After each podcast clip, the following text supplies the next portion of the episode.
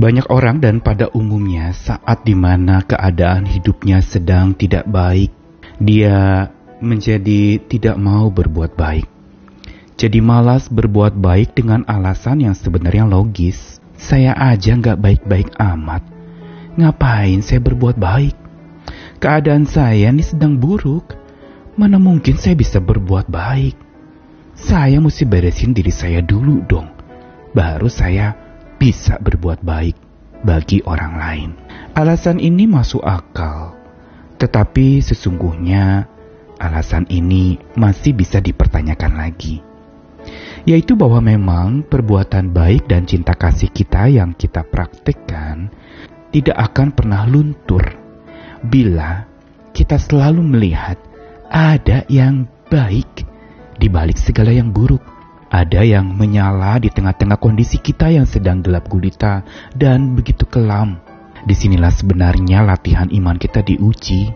Justru pada saat di mana kondisi kita hancur-hancuran, apakah kita masih rajin menunjukkan kasih? Rajin untuk mempraktekkan apa yang Tuhan sudah berikan itu lewat kehidupan yang berbagi dengan orang lain. Sebenarnya kalau kita punya iman yang dalam dan kuat oleh bimbingan cinta Tuhan yang mendalam, kita rajin berbuat baik dan mengasihi. Tetapi jangan kendur untuk kita rajin berbuat baik itu. Lentur boleh, kendur jangan.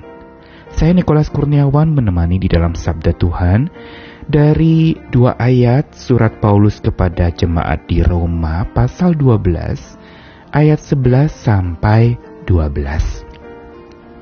Janganlah hendaknya kerajinanmu kendor, biarlah rohmu menyala-nyala dan layanilah Tuhan. Bersukacitalah dalam pengharapan, sabarlah dalam kesesakan, dan bertekunlah dalam doa. Roma 12 adalah sebuah rangkuman atau implementasi dari Roma 1 sampai 11 yang mengisahkan, menceritakan tentang bagaimana penyelamatan yang Tuhan kerjakan untuk orang-orang percaya.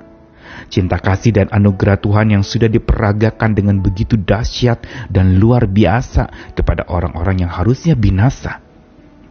Dan karena itulah maka Roma 12 memberitahukan kepada kita langkah apa selanjutnya kalau Tuhan sudah menyelamatkan kita. Langkah apa selanjutnya kalau Tuhan sudah begitu beranugerah dengan kita. Tentu saja Roma 12 ayat 1 itu mengundang kita untuk mempersembahkan hidup kita sebagai persembahan yang hidup. Tapi mulai dari ayat 9 sampai selesainya Roma pasal 12 ini, di situ ditaruh sebuah catatan tentang praktek dari mempersembahkan hidup sebagai persembahan yang hidup kepada Tuhan, yaitu sebuah nasihat untuk hidup di dalam kasih. Karenanya mulai ayat 9 sampai ayat yang ke-12 dan seterusnya itu semua bicara tentang kasih. Ayat 9 mengatakan hendaklah kasih jangan pura-pura, jauhi yang jahat, lakukan yang baik, hendaklah saling mengasihi sebagai saudara, saling mendahului dalam memberi hormat. Dan ayat 11 mengingatkan tentang satu yang sering kali kita justru jadi kendor ketika hidup kita hancur, yaitu janganlah hendaknya kerajinanmu kendor. Kerajinan apa yang dimaksud di sini? Kerajinan di sini adalah sebuah kerajinan yang berkaitan dengan ayat 9 sampai 10 yaitu kerajinan berbuat kasih. Kerajinan berbuat kebaikan sebagai radiasi cinta kasih Tuhan yang kita sudah alami. Dikatakan jangan hendaknya kerajinanmu kendor. Kenapa? Tuhan mengingatkan lewat Paulus tentang hal ini. Karena Tuhan tidak pernah malas untuk terus menunjukkan kasihnya tidak pernah kendor cinta kasihnya kepada kita. Karenanya dikatakan, jangan hendaknya kerajinanmu kendor. Dan menarik sekali kata kendor di sini digunakan kata dasar okneros yang artinya adalah sebuah kemenciutan, kemalasan, tidak mau bertindak, menjadi orang sering menyebut sekarang mager, males bergerak deh saya. Dan ini menunjukkan tentang satu kemunduran, satu kelemahan di mana makin lama makin pudar kerajinan kita. Dan dikatakan kalau mau dibagi dua, ayat yang ke-11 itu dikatakan dalam kerajinan janganlah engkau menciut janganlah menyusut kerajinanmu, kira-kira begitu. Yang dilanjutkan dengan di dalam roh, in spirit, being fervent. Tetaplah semangat melayani Tuhan. Ini yang memberitahukan kepada kita tentang satu hal yang penting untuk kita tidak kendor di dalam rajin berbuat baik tidak kendor di dalam rajin menunjukkan cinta kasih, walaupun kita mungkin sedang membutuhkan kasih. Terus melakukannya. Lentur boleh. Kenapa saya katakan lentur?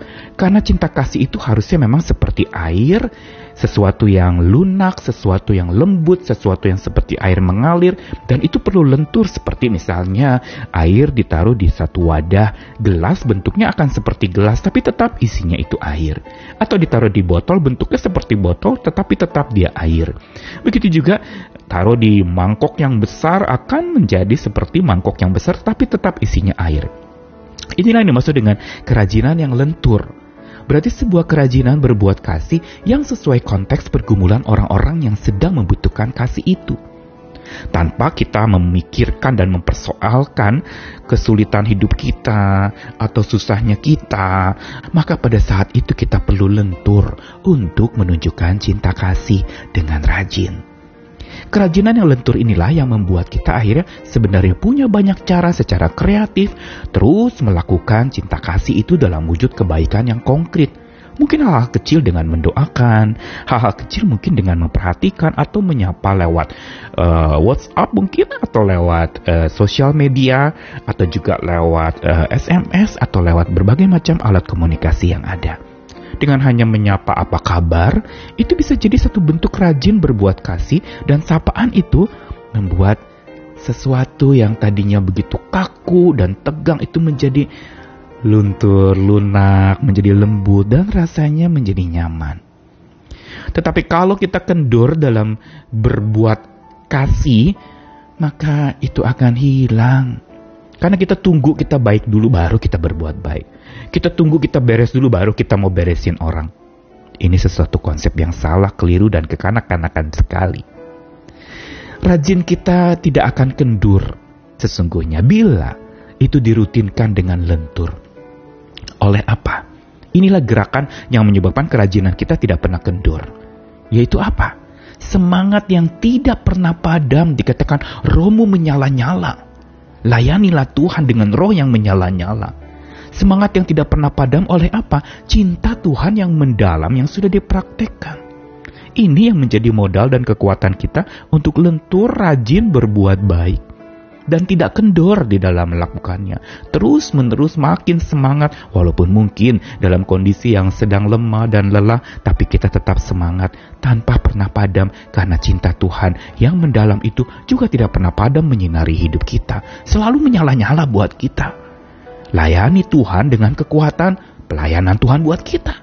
Layani Tuhan dengan roh yang menyala-nyala dan semangat yang tidak pernah padam. Dan yang kedua, Lakukanlah kerajinan itu supaya tidak kendor maka kita perlu jiwa tenang yang tentram. Menentramkan jiwa yang tenang juga oleh cinta Tuhan yang mendalam. Karena dengan ketentraman, dengan ketenangan, tanpa tegang, tanpa berpikir buruk, tapi dengan tenang, tanpa banyak bicara, kita rajin berbuat baik. Mungkin orang yang menerima kebaikan kita tidak tahu kalau kita sedang berbuat baik. Mungkin diam-diam kita mendoakan dia, Mungkin diam-diam kita memperhatikan dia, mungkin diam-diam pula kita melakukan satu kebaikan yang tanpa dia tahu bahwa itu dari diri kita. Inilah sebenarnya satu langkah yang kita perlu lakukan untuk supaya praktek berbuat baik kita terus mengalir.